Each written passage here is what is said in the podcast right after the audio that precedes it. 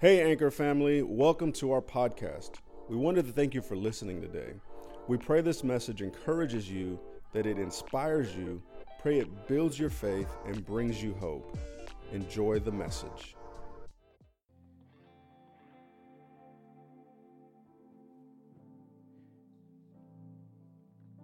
Daniel chapter 6.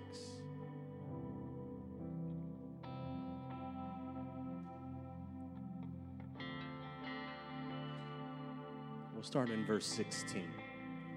Daniel chapter 6, verse 16. Then the king gave orders,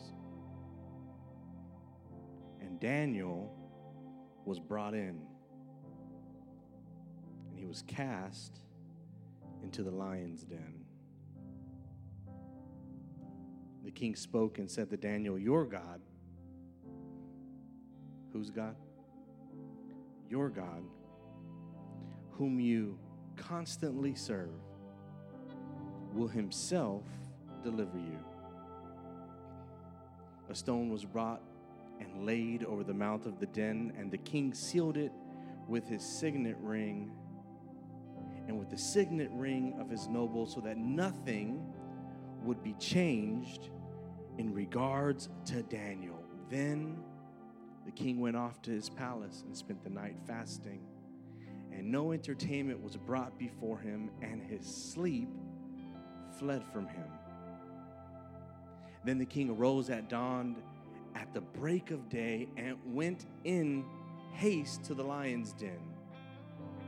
When he had come near to the den where Daniel was, he cried out with a troubled voice. The king spoke and said to Daniel, Daniel,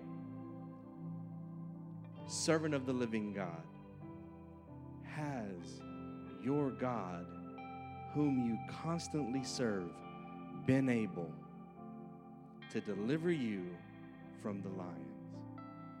Verse 21. Then Daniel spoke to the king, O king, live forever. My God sent his angel and shut the lion's mouth, and they have not harmed me, inasmuch as I was found innocent before him, and also towards you, O king, I have committed no crime. Heavenly Father, today we are asking for you to speak to us through your word. It's living and breathing. And you want to speak to us today. We pray that you would now. And we do this in Jesus' name. Amen and amen. You can be seated. Come on, be seated, be seated.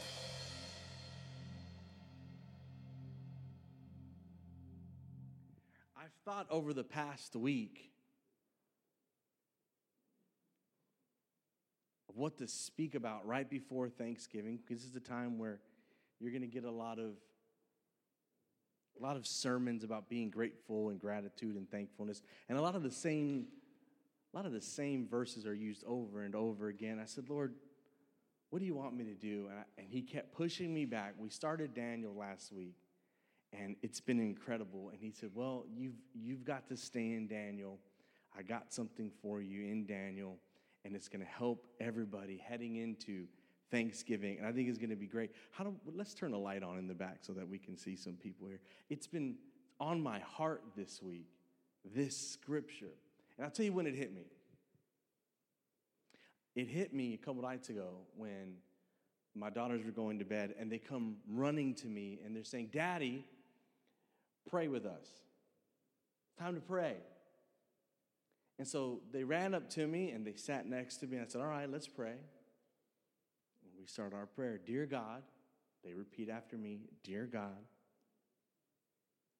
And I say, Thank you for today. They say, Thank you for today. How about you be the daughters? I'll say it and you repeat it. Have a little classroom participation. Dear God, thank you for today. Thank you for my family. Thank you for everything that you do for me. Thank you for my brothers. Thank you for my sisters. And it's at this point that the girls looked at each other and they didn't want to say it. They didn't want to. And I'll tell you why. They had just got done fighting. And this was my opportunity to show them what a thankful heart really looks like. They looked at each other and they looked at me and they didn't say a word. I said, What's the problem? I said, Why do Daddy, why are you saying thank you so much? I said, Well, there's a lot to be thankful for. There's more to be thankful for than what you probably know. And, and they looked at each other and they looked at me and they're like, Okay, but why did you say Elena? Why did you say Liana? And I said, Because it doesn't matter how much you fight, you can still be thankful for each other. They didn't repeat those words and they stayed very quiet and we moved on. I realized they weren't going to say they were thankful for each other. They could not could not really figure that they were thankful for each other. So I realized then something about us as human beings and as believers. There are moments in our lives where we find it very difficult to be thankful. There are moments in your life and in my life where we find it very difficult to be thankful, to be grateful, and to show an expression of gratitude for what God has done or for what's happening in our lives. And it usually happens when things get difficult. It happens when we have fights and arguments with each other.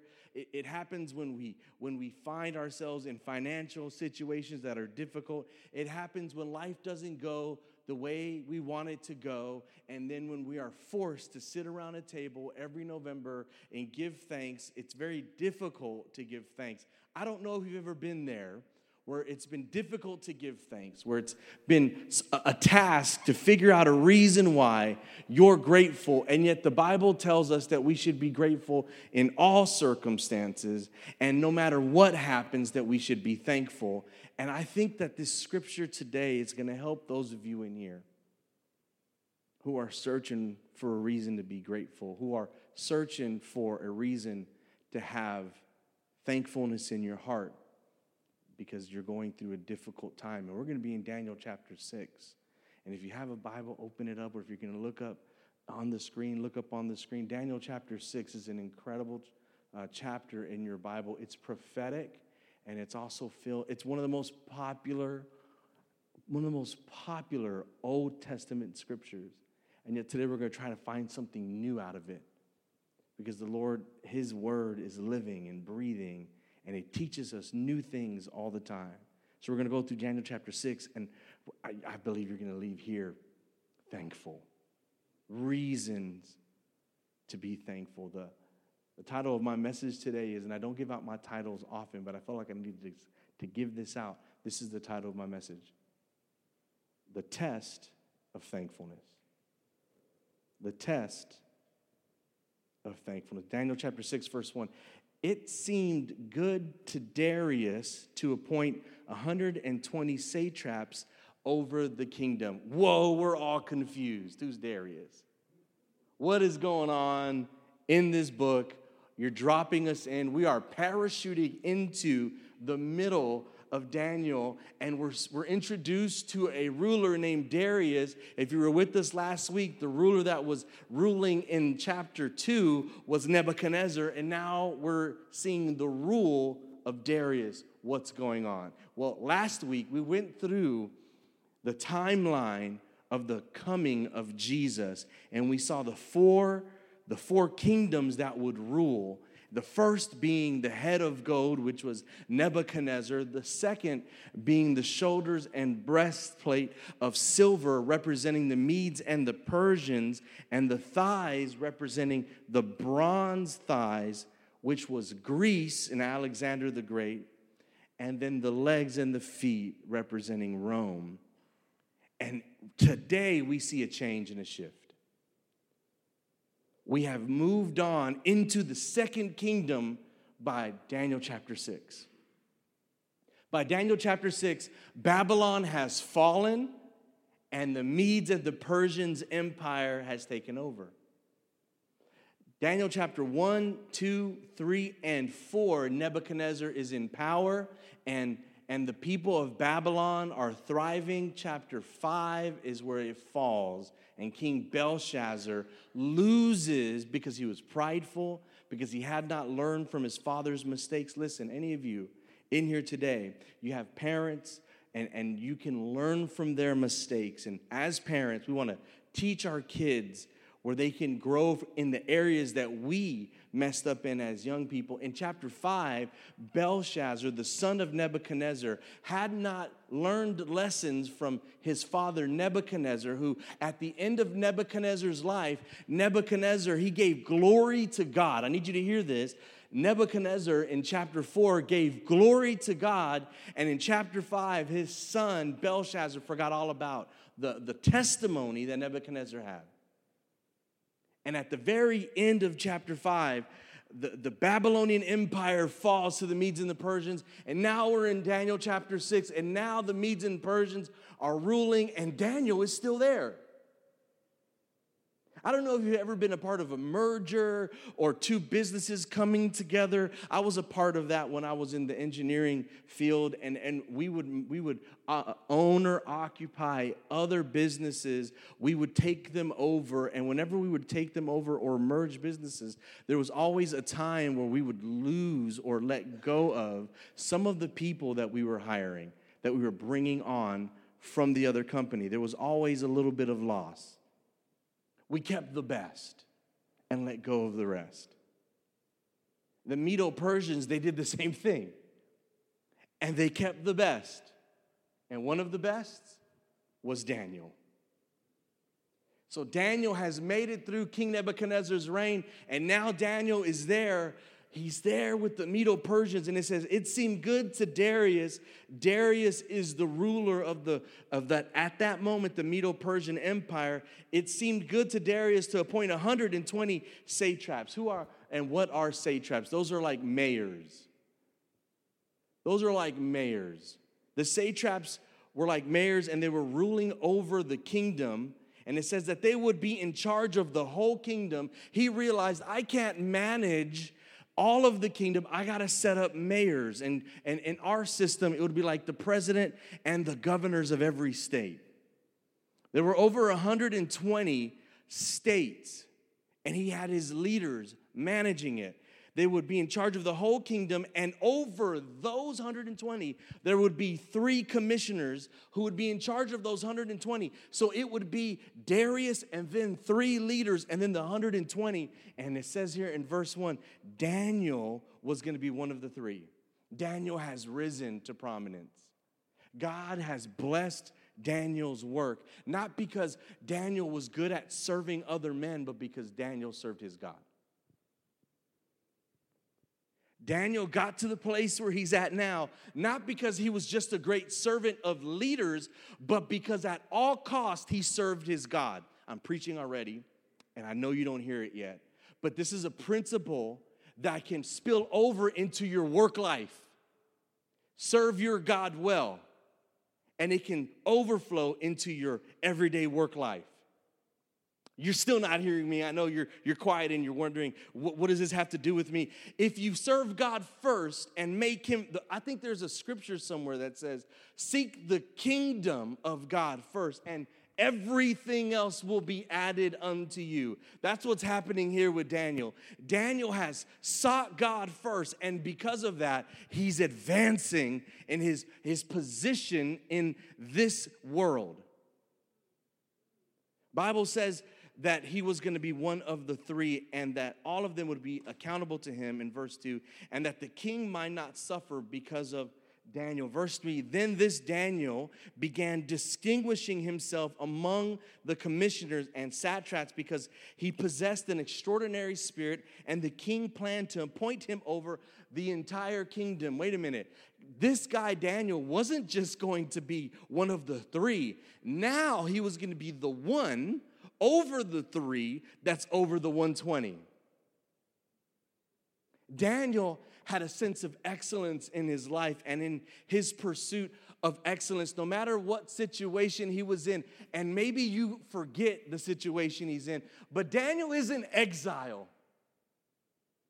Daniel is living in exile as the people of Israel had been taken over by the kingdom of Babylon, and they took from Israel young men to use these men to build their kingdom.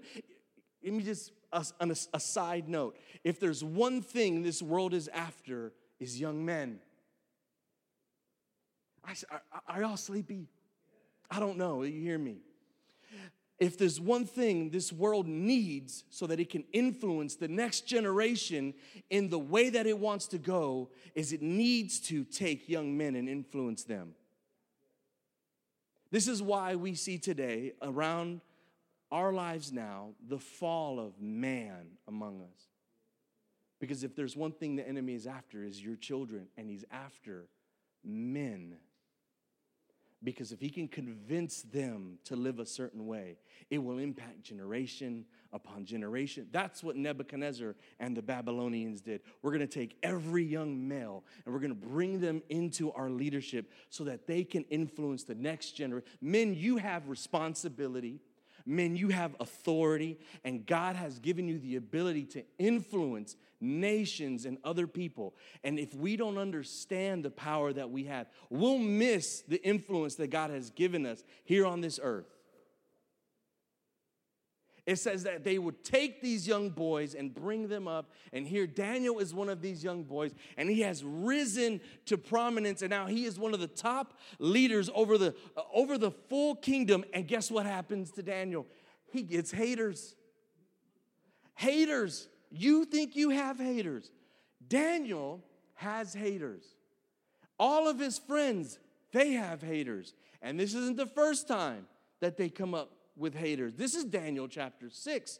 In Daniel chapter 3, him and his friends are called out by haters. And because of these haters, they're thrown into a fiery furnace to die. And yet, God saves them miraculously in this fire. They are thrown into this fire and they are saved from it, not because somehow the fire goes out or because someone pulls them out. But the Bible tells us in chapter 3 that as they're thrown into this furnace, now you're asking, why are they thrown into the furnace? The king at the time had, had erected a statue and told everyone to worship the statue. And it was because the haters said, if you can get this to happen in the kingdom where everyone worships the statue, these Jewish boys won't do it and they're going to go in opposition of you, great king, and you're going to have to punish them. Haters came up against Daniel in chapter 3. They were told to worship the great statue. They didn't bow down. That's a word for somebody today. It's a word for us today when the culture is calling us to bow down to it. And, and Daniel and them didn't do it, and they were thrown into the fire. And the Bible says that in the fire, there was another one in there with them. And it was like the Son of God, an angel, and it saved them. They were walking around in the fire unharmed. That was chapter three. We're in chapter six. And now the, these people, the Medes and the Persians, these leaders, they have, they have haters. It says, Then the commissioners and the satraps began trying to find a ground of accusation against Daniel in regard to the government affairs. Hey, we're, we're going to come after Daniel, but re- specifically about his work. Specifically. Daniel at this point has served for 40 years. At this point, Daniel has worked for 40 years for the Babylonian government and the Medes and Persians government. And again, Daniel has lost his home. He's lost his family. At this point, again, Daniel is a eunuch. He has been stripped of his manhood so that he would not be able to be married or have children. His line ends with him. Daniel has sacrificed and given so much. And the Bible says that there's some men who did not like how fast he rose, and they tried to find an accusation against Daniel in regards to government affairs, but they could not find any accusation or evidence of corruption, inasmuch as he was, what's the key word? What is it? You got to wake up. What is it? Faithful. Daniel was faithful. I look at this scripture and I just think, I wonder how frustrated Daniel might be feeling at this time. 40 years? 40 years of working for a government that did not care for him, that persecuted him, that destroyed his hometown and his people. And there he is, and he's faithful. Can I tell you something? This shows us that we can be faithful even when we're frustrated. How frustrated are you? How frustrated has life gotten to you? Daniel was faithful. He didn't stop being faithful, even though he had lost so much, even though he's been working under these rulers who wrongly destroyed his country. He was, would you just be more faithful in 2024? As we end this year, would you make a resolution? I'm going to be faithful, regardless of how it is. It says he was faithful, and his faithfulness, Daniel's faithfulness, they hated him because he was good. No negligence or corruption was found in him. Verse 4 Then these men said, We will not find any ground of accusation against this Daniel unless, here we go, unless we find it against him in regard to the law of his God. They said, Look, the only thing we're ever gonna find against Daniel is that he's too faithful to his God. That's the only thing. God bless you when the only things your enemies can ever pull out of as an accusation is that you're way too faithful to your God. I wonder what your enemies would say about you and your walk with Jesus and your faithfulness to Him. It says that the only thing they had was that He's too faithful, and we have to find a way to use His faithfulness against Him. Verse 6 Then these commissioners and satraps came by agreement to the king and spoke to him as follows King Darius, I'm gonna call him, I'm gonna call him Dary. King Dary, live forever. All of the commission, look at what they say, verse 7 all all of the commissioners of the kingdom, the prefects and the satraps and the high officials and the governors have consulted together that the king should establish a statute and enforce an injunction that anybody who makes a petition to any god or man besides you, O king, for 30 days shall be cast into the lion's den. This is what they're saying. Hey, look, we have this bright idea. We want to exalt you above any god. And so we we've all come to, we've all, like all of us, we, we, we have come to this agreement. And the agreement is this no one should pray to anybody but you for 30 days. And if they do that, they got to be thrown into the lion's den because you're greater than any, any God. The re- you got to understand the reason that they're using prayer as a weapon is because they know how, how faithful Daniel is to prayer. I wonder how they knew.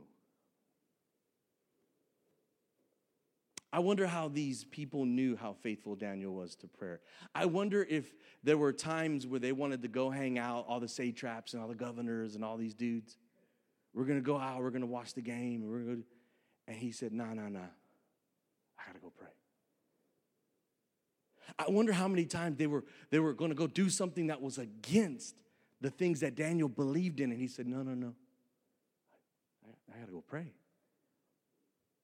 Daniel was a man of prayer. His life was revolved around being faithful to prayer. And because he was a man of prayer, they said, if we can use that. You remember Daniel that one time we wanted to hang out and he said, nah, he's got church stuff to do. Nah, I got church. I got to do things with church. And I, and, and I wonder how many of us would not have people say, man, they never miss church. They're always at church functions. They never miss worship. Daniel was so faithful to worship that people had the ability to use it against him. When you look at your life, when you look at what, what you do, don't look at it as a way of earning God's trust, but as a way of earning the trust of people regards to your faithfulness to your God. The Bible tells us in Romans that our faith is a witness to those around us. And here's Daniel, and he's faithful, and the Bible tells us that they've noticed it. I wonder if people notice you. I wonder when you hang out, do they notice your walk with Jesus? The Bible says that when they said this, King Darius lived forever. Verse 8 Now, O king, establish the injunction and sign the document so that it may not be changed according to the law of the Medes and the Persians, which may not be revoked. They had a law that once the king signed a law, it could not be revoked, could not be banished, it had to be followed through. So they say, Hey, king, we've all come to this agreement. Daniel's not there, neither are his best friends but they're lying to, to, to try to catch Daniel. And the Bible says that they say, sign it now. We've all agreed. Therefore, verse 9, King Darius signed the document that is the injunction. Now, when Daniel knew that the document was signed, now Daniel, verse 10, hears that the document is signed and he has a choice to make. Daniel has a choice to make. What do I do? The document is signed. If I do this, I will be thrown into the lion's den. Now, it's interesting. that the reason that the Medes and the Persians threw people in the lion's den is because they worshiped fire and they weren't going to do what Nebuchadnezzar and the Babylonians did when they threw Shadrach, Meshach, and Abednego in a fiery furnace. They worshiped fire, so they said, We're going to throw them into all of our enemies into the lion's den. And Daniel knows that and he hears about it when he knew that the document was signed, he entered his house. Now, in his roof chamber, he had windows open to Jerusalem. And he continued, continued, content, he did not stop. He continued kneeling on his knees three times a day praying, and here's your, here it is, giving thanks. Praying and giving thanks before his God as he had done what? Previously. Daniel did not disappoint his haters. They knew he is not gonna stop praying. And what did Daniel do? He did not stop praying. He went into his house with open windows, did not hide it, and he prayed. I like what it says here. We're going to study this and we're going to run through this scripture. Are you ready? Okay. It says he was praying and giving thanks. Two different prayers. Praying and giving thanks. I would, I would probably venture to say that most of your prayers don't really include a lot of giving thanks. It's a lot of praying for what you need praying for what you want. And Daniel gave thanks. Now, I want to break this down so that you understand what's happening here. What could Daniel be praying for at this point in his life? Daniel is in exile and he's lost everything. And the Bible says that Daniel is praying, and we actually know what he's praying about. The Bible tells us in Jeremiah chapter 29, verses 1 through 11, exactly what he is praying about. Jeremiah was a prophet in those times, and he was there as Babylon destroyed Israel. And the Bible tells us that he sent a letter to the exiles in Babylon. Did you know that? It's in your Bible. Jeremiah chapter 29, and you know what? You're, if, you're, if you've been in church longer than one year, you finish that in your mind 29 11. Jeremiah 29 11. What verse is that? For I know the plans that I have for you. Very popular verse. Did you know that that was a part of a letter written to exiles? You didn't. It was written to people who were living outside of their home, who had lost everything. And Jeremiah was trying to encourage them. And this is what it says. Can I read this text? You're already here. I'm going to read it anyway. Jeremiah 29, verse 1. This is the text of the letter that the prophet Jeremiah sent from Jerusalem to the surviving elders among the exiles and to the priests, the prophets, and all of the other people Nebuchadnezzar had carried away into exile from Jerusalem to Babylon. There's our summary. Verse 4 This is what the Lord Almighty, the God of Israel, says to all of those I carried into exile from Jerusalem into Babylon. Wait a minute. God says, This is the word to everybody that's in exile that I carried there. Oh, this trouble you're in, I've allowed it. Oh, oh, oh, the loss that you've had, I've allowed it.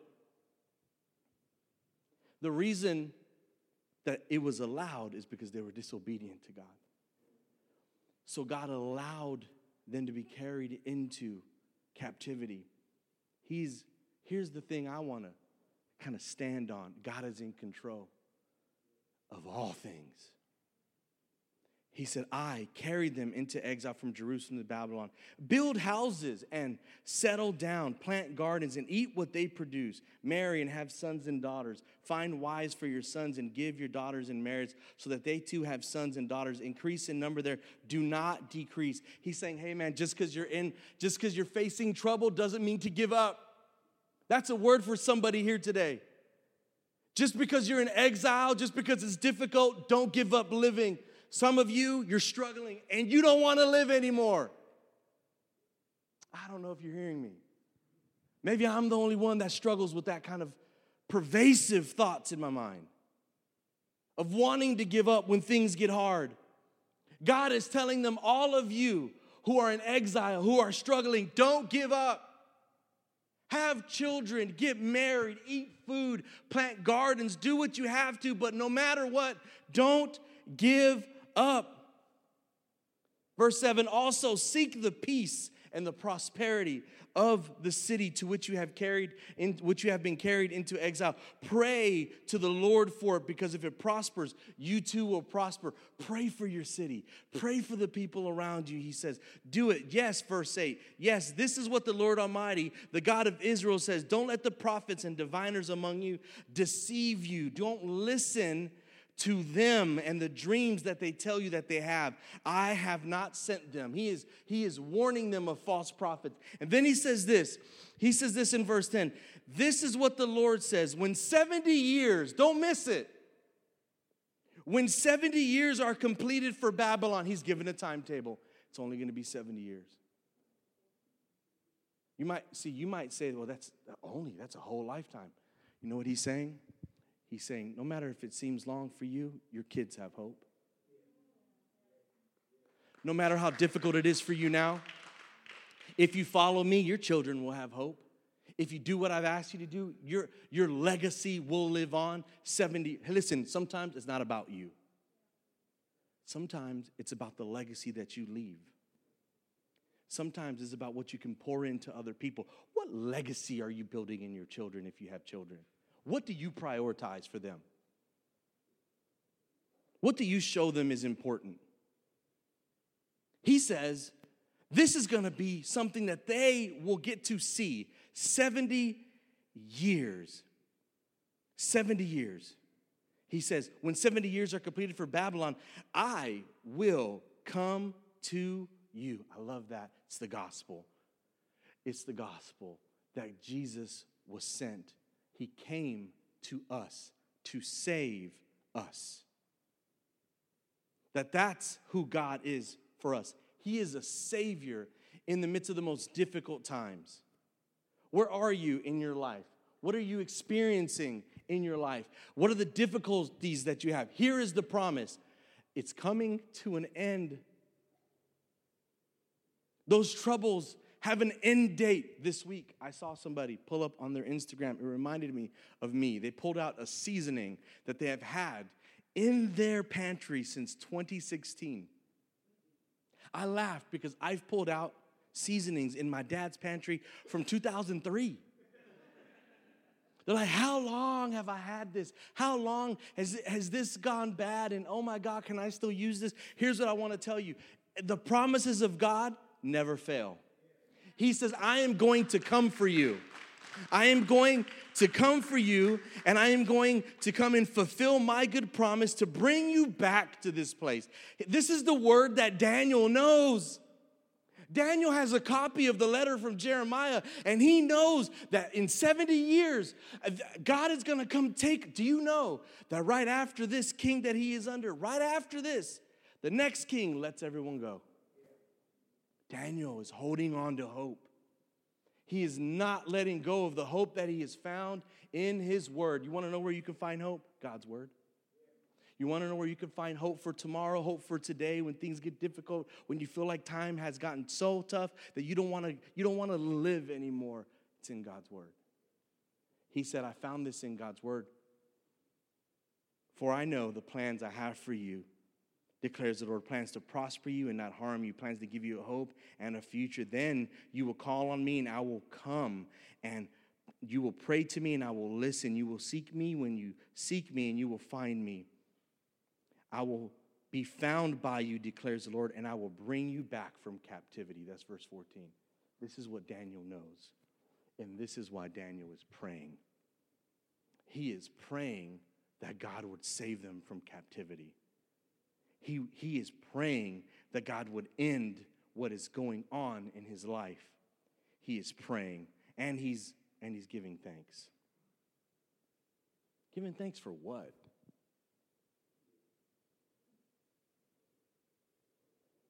he's, he's lost everything. Everybody at work hates him. He does a good job, he's the best at his work, and everyone hates him. He just found out that people are plotting against him. He's thankful. You have a reason to be thankful, no matter how difficult it is. You and I we have a re- I like how it says that he turns towards Jerusalem. He, he's actually doing this because Solomon taught them to do that in Second Chronicles chapter 6. He tells them to, pr- to turn and to pray towards Jerusalem. As a matter of fact, you know that the Bible tells us in Psalms 55 7 to pray morning, noon, and night. So he is doing everything the Bible is, t- he is excellent in the way that he follows after God's word tells me to turn and pray to Jerusalem, I'm going to do that. It tells me to pray morning, noon, and night. I'm going to do that. I'm going to implement what I read. What are you implementing in your life from the Bible? What practices, what things do you do? Bible says that he implemented it into his life. And he did this as he had done before. He, then these men came to agreement and found Daniel make a petition and supplication before his God. They then approached then they approached and spoke before the king about the king's injunction. Did you not sign an injunction that any man who makes a petition to any god or man besides you, O king, for 30 days is to be cast into the lion's den? They go and they tattletale. Verse Verse 12 tells us that they go and they tattletale. The king replied, This is a true statement according to the law of the Medes and the Persians, which may not be revoked. They said in verse 13, Then they answered and spoke before the king, Daniel, one of the exiles from Judah. They are using his race against him, they're using his Hebrew name, Daniel. And then they're reminding the king he's a Jew. This man, this Jewish man, pays no attention to you, O king, or to the injunction which you have signed, but keeps making his petition three times a day. Then, as soon as the king heard this statement, he was deeply distressed and set his mind on delivering Daniel. This king loved Daniel so much so that he realized he made a mistake by signing this agreement. And how many of us, how often are we so blinded by the nature of our actions that we don't understand the, the, the consequences of them until they pop up? He was like, oh man, I thought this was gonna be great. I thought this was gonna be a great decision because it was gonna, it was gonna, it was gonna put me on a pedestal. But now, Daniel, he's to get thrown into a lion's den. He says, He set his mind on delivering Daniel, and even until sunset, he kept exerting himself to rescue him. Then these men came by agreement to the king and said to the king, Hey, king, recognize, O king, that it is the law of the Medes and the Persians that no injunction or statute which the king establishes may be changed. He says, Don't, don't forget, you can't break the law. Verse 16. Seven minutes. You ready? Verse 16. Then the king gave orders. He realized, I can't change this. Daniel has to die. Up until this point, Daniel has done nothing to deserve to die, but Daniel has to die. Then the king gave orders, and Daniel was brought in.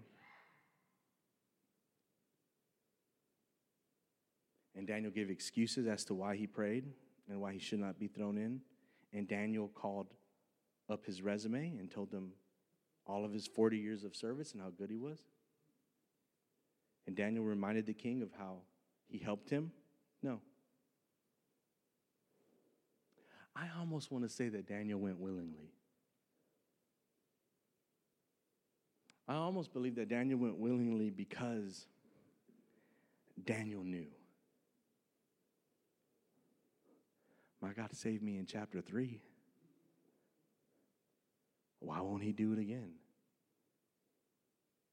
If you love the Bible, you'd be giving me an amen right now, but I don't think you love the Bible. He says, Daniel prayed, he stopped hiding it, he didn't care. Because if God saved him once, I think Daniel believed God would save him again. That's a good word for someone in here today. That if God has been good to you once, maybe, just maybe, you can believe him to, I don't want to break out the elevation keys and start doing it, but to do it again. Bible says Daniel was like not fighting it, didn't care, didn't give an excuse. Daniel was brought and cast into the lion's den. The king spoke and said to Daniel, Your God, whom you constantly serve, will deliver you. Here's, here's a principle right here for all of you. If I were to look into your life, what's the constantly that I'll find? Now, I just want you to think for yourself. What is your constantly? What do you do constantly that no one knows? What do you pursue constantly? Is it position? Is it f- some sort of recognition, public recognition? A place at work, money in your bank, what is your constant, what defines you as your constant pursuit? This king said, The God whom you constantly serve.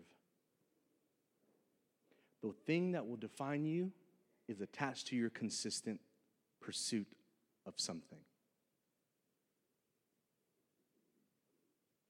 The king said, The God who you constantly serve, he himself will deliver you. I like what's happening here because the king is saying, I failed you. I, I was up all night thinking how I could save you, but I couldn't get past it. But here's what I realized, Daniel your God can do it. A pagan king has this faith in a God that he does not serve. I can imagine the conversations Daniel had with him. A stone was brought, verse 17, and laid over the mouth of the den, and the king sealed it with his own signet ring and with the signet rings of his nobles, so that nothing would be changed in regards to Daniel. It, what that means is he had a ring, and it had his it had his his emblem on it, his his whatever I would I don't even know what I want to call it right now. Like uh, uh, my mind is not there to even give you the name of what it is, but it was a symbol for his reign, and they would they would take clay and dip it in there and put it over something to show people, oh, that is the signature of the king. We can't mess with it. What they are saying is, is this, this area, no one can touch it. It's immovable. Nothing can change. What is it in your life that you have deemed as impossible for change? What is it in your life that you have said, mm, that pain will never leave? What is it in your life that you say, oh, what they did to me, that will always be my crutch? Oh, I will always struggle with that addiction. This is here to show us the power of our God to break those things. Daniel is thrown into this den and it's been sealed. I, I remember a story in the New Testament about another thing that was sealed a tomb, I think I remember. Come on. It was sealed and the Bible tells us that it was sealed so that no one could open it. And it also had the seal of the Roman governor. And yet God broke that and pulled away that stone, and Jesus rose again. If there is one thing I want you to know today that can give you hope and a reason for thanksgiving, it doesn't matter what you have deemed as sealed and closed and immovable, God can break forth through any seal, can break through any chain, and give you breakthrough. It says that they sealed it so that nothing would be changed. What have you said? This will never change there's hope. There's hope. Doesn't matter how bad it may look, there's hope. And I don't care how many times you've deemed that as immovable, unshakable, I, it will never be different. We serve a God who makes a difference. He makes all the difference. It says, verse 8, then the king went off to his palace and spent the night fasting and no entertainment was brought before him, and his sleep fled from him just like Neb. Couldn't sleep. Then the king arose at dawn. Evidently, the law was once someone was thrown into the lion's den, they only had one night because there was no way you were going to survive. So he went running. He went running to the lion's den. Why? I, I get baffled when I read this because somehow this king has faith. He's running because even though he doesn't believe in this God, Daniel seems to believe in him enough. And the stories of Daniel's salvation from trouble has somehow overflown into, listen, the testimony that you have of what God has done for you. You don't know what it could do for others.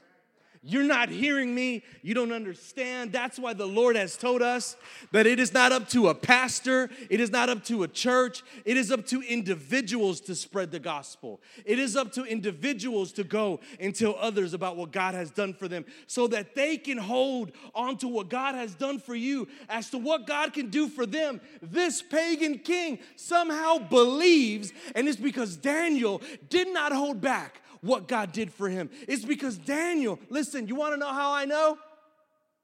You want to know how I know that Daniel spoke to this man and told him all of the stories of how, how Nebuchadnezzar threw him into the fiery furnace and how, and how the angel of God was sent into that furnace and let them loose and how they, they got out of that fiery furnace unscathed. You want to know how I know? I'll tell you. It's right here in verse 20. It says, The king arose at dawn at the break of day and went into at haste into the lion's den. When he came near to the den of Daniel, he cried out with a troubled voice voice. Now he's anxious, he's troubled. Here's what he says The king spoke and said to Daniel, spoiler alert, Daniel's alive. That's why Daniel is saying he was talking to me. That's the spoiler alert. The king spoke and he said to Daniel, Here it is Daniel, servant of the living God.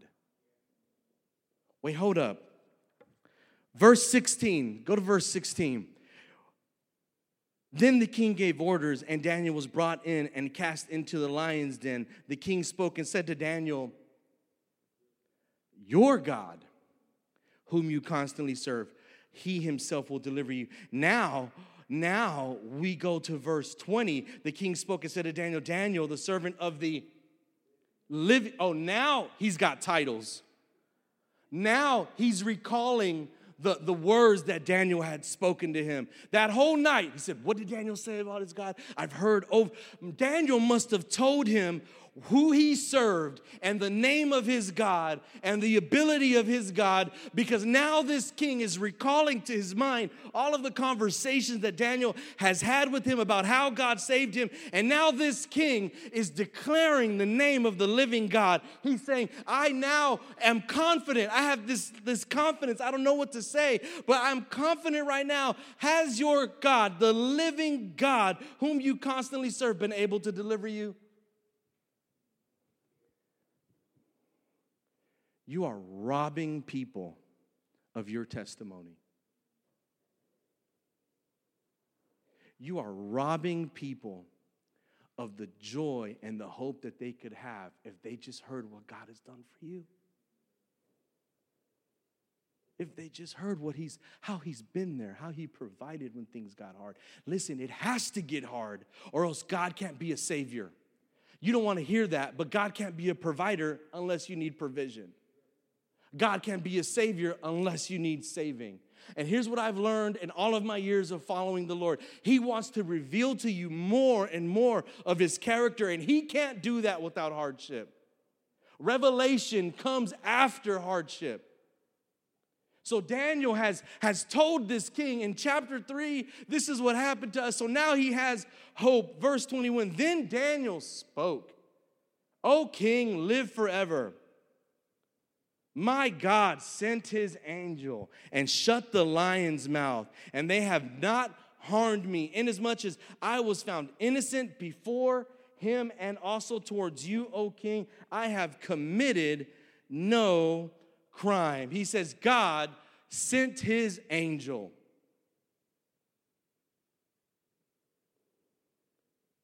This is a foreshadowing of you and me and the guilt of our sin and the place we were at because of our sin, and God sending Jesus to shut the mouth of hell, death, and sin forever.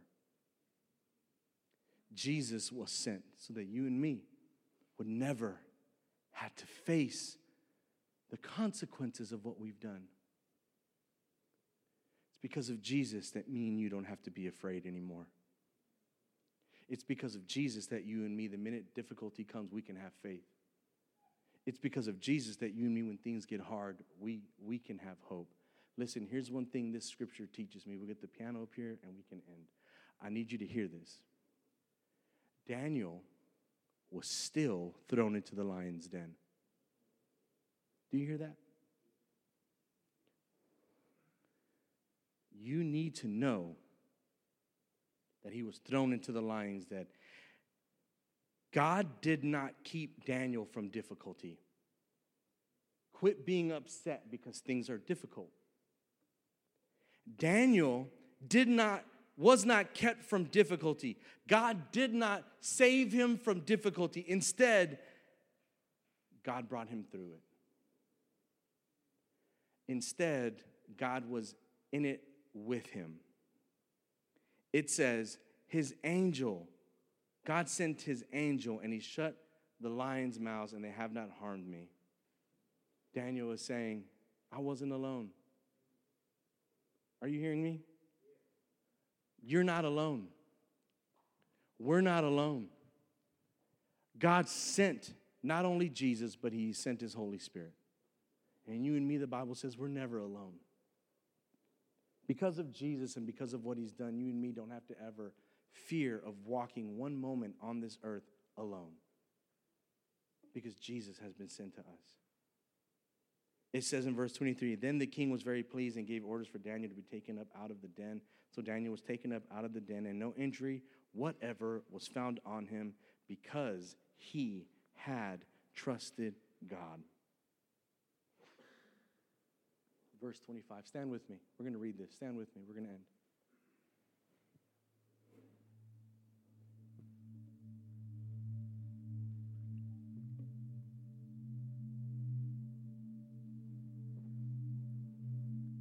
Then Darius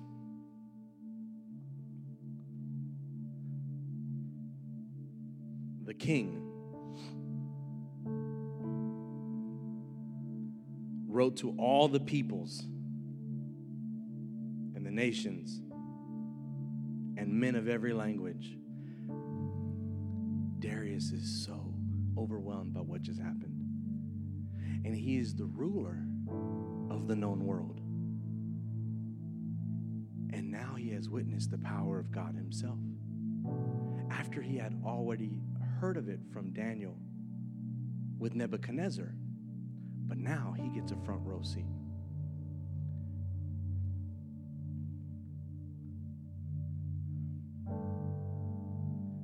You to see this. Daniel's one man. One man who decided he wasn't going to stop praying. And the result of that is a letter.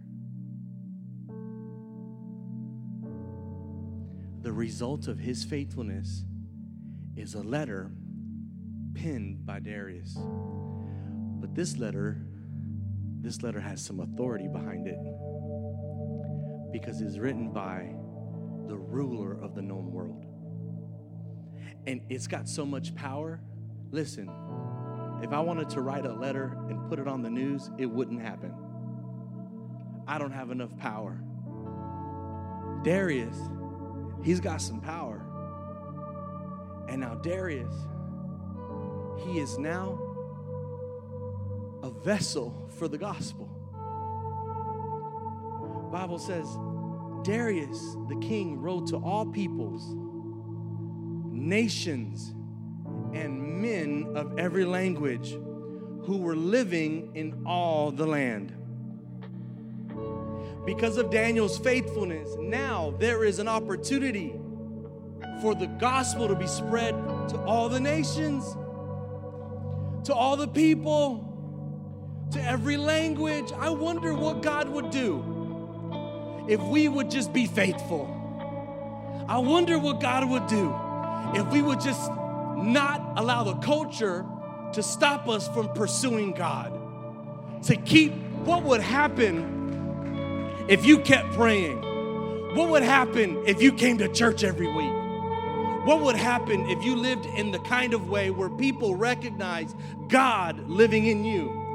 I wonder if it would have this kind of impact where the world would then hear. You don't know what God can do through you and what he can use you for. It says he wrote to every nation and every land. He says in verse 25, May your peace abound. I make a decree that in all of the dominion of my kingdom, men are to fear and tremble before the God of Daniel.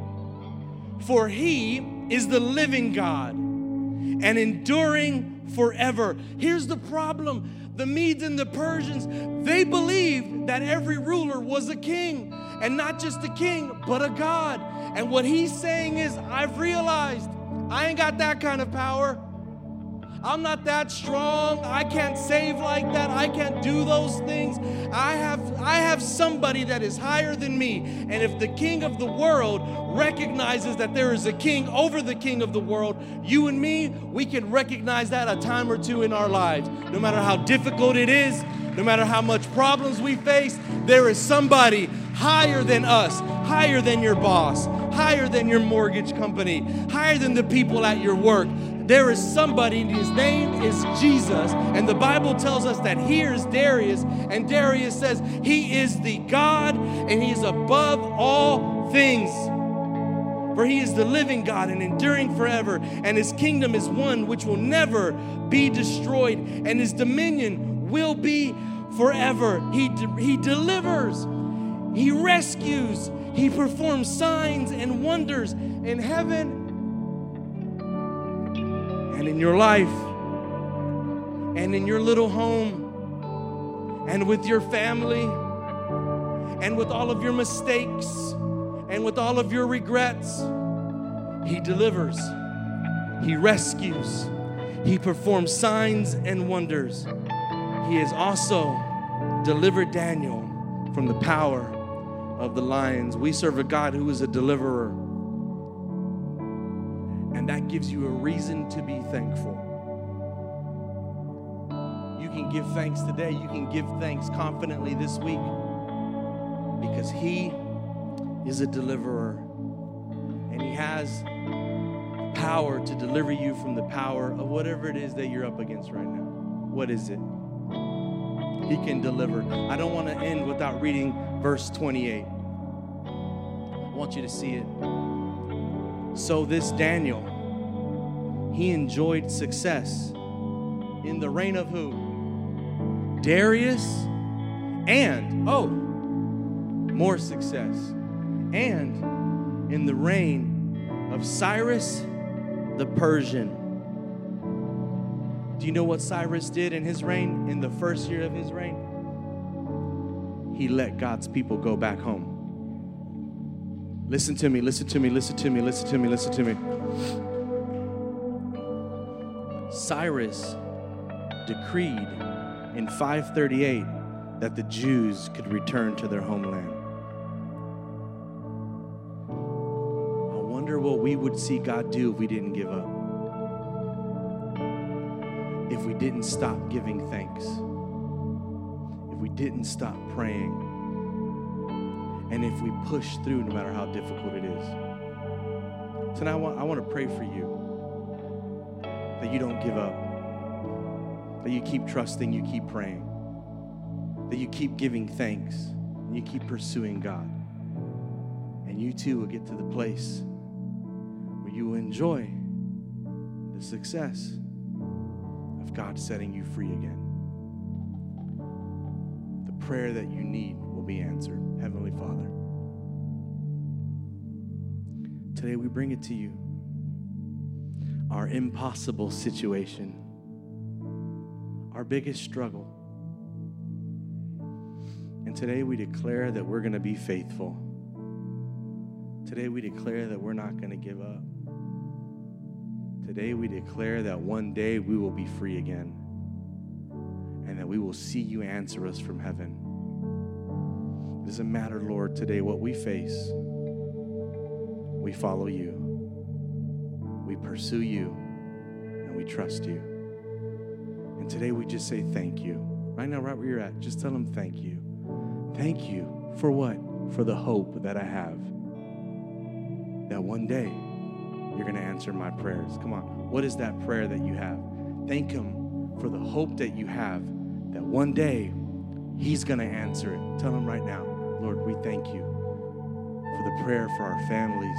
God, we thank you for the prayer that we have for our peace of mind. God, we thank you for the prayer that we have for the provision that we need because we know one day you're going to answer us. And we hope that day is coming soon. And we trust you today with that. And we pray all of this in the name of Jesus. Well, thank you so much for joining us today and listening to this message. We trust that God will use this to speak to you and meet you where you are. Thank you so much for supporting this church through listening to us on Spotify. You can continue to stay connected with us to be in the know about what's happening here at The Anchor by following us on Facebook and Instagram at Your Anchor HTX. If you'd like to begin partnering with us financially, we invite you to visit our site at youranchor.org/give.